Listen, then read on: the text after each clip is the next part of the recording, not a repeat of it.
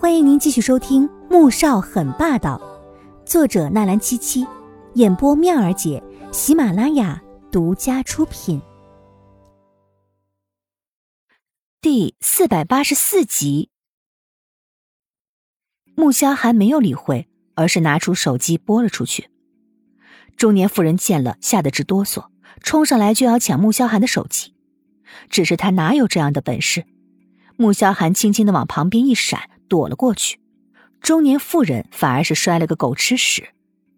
这片区域的警察很快过来两个人，穆萧寒亮明身份之后，警察开始盘问起这个中年妇人。中年妇人姓薛，今年四十五岁，一个月前黄姨丈夫生病，她便接手了这里的打扫工作。你既然知道这里的业主已经去世了，还过来做什么呀？警察问出最关键的问题。我我就是来拿一下自己的东西。哎，薛姨抠着手心，眼珠子到处乱瞟。此时，宋月影和黄天武正在二楼的走廊上看着下面警察询问薛姨，穆萧寒则是站在一楼大厅，漫不经心地听着。小五，这个人一定有问题。宋月影冷冷地看着薛姨，眼底冷意越来越盛，语气肯定地说。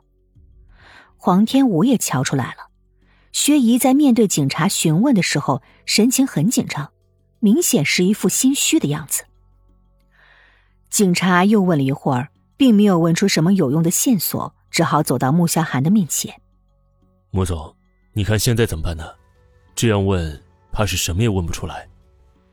既然问不出什么，就让他走吧。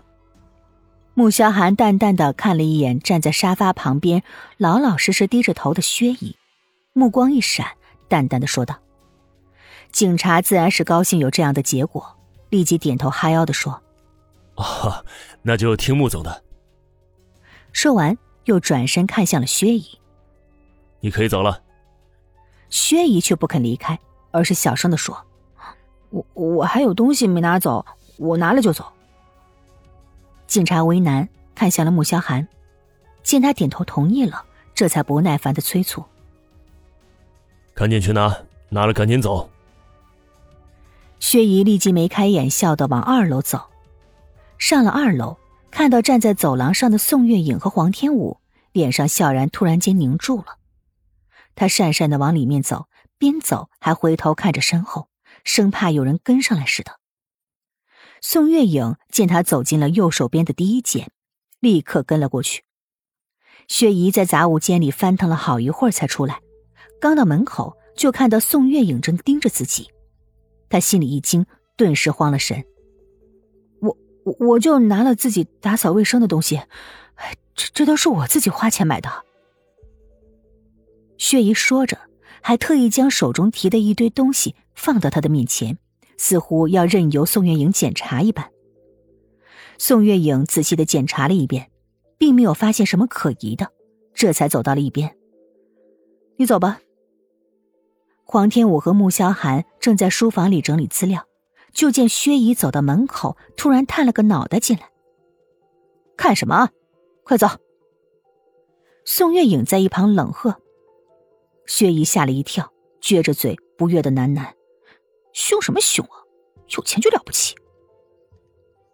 黄天武停了下来，愣愣地看着穆萧寒，眼底满是惊讶之色。直到楼下砰砰地响起了关门声，没过多久，宋月影走了上来。黄天武这才急道，现在怎么办？不用管他，从他出了这里就会有人盯着他。我们继续整东西，看看老爷子有没有留下什么线索。穆萧寒并没有将薛姨放在心上，反而觉得老爷子手里肯定有什么线索。黄天武对他是深信不疑的，将注意力放在了书房里。只是三人将书房都翻了个遍了，什么也没找到。先休息一下吧。穆萧寒见岳母和妻子都有些累了，停了下来。我去烧点水，泡杯茶。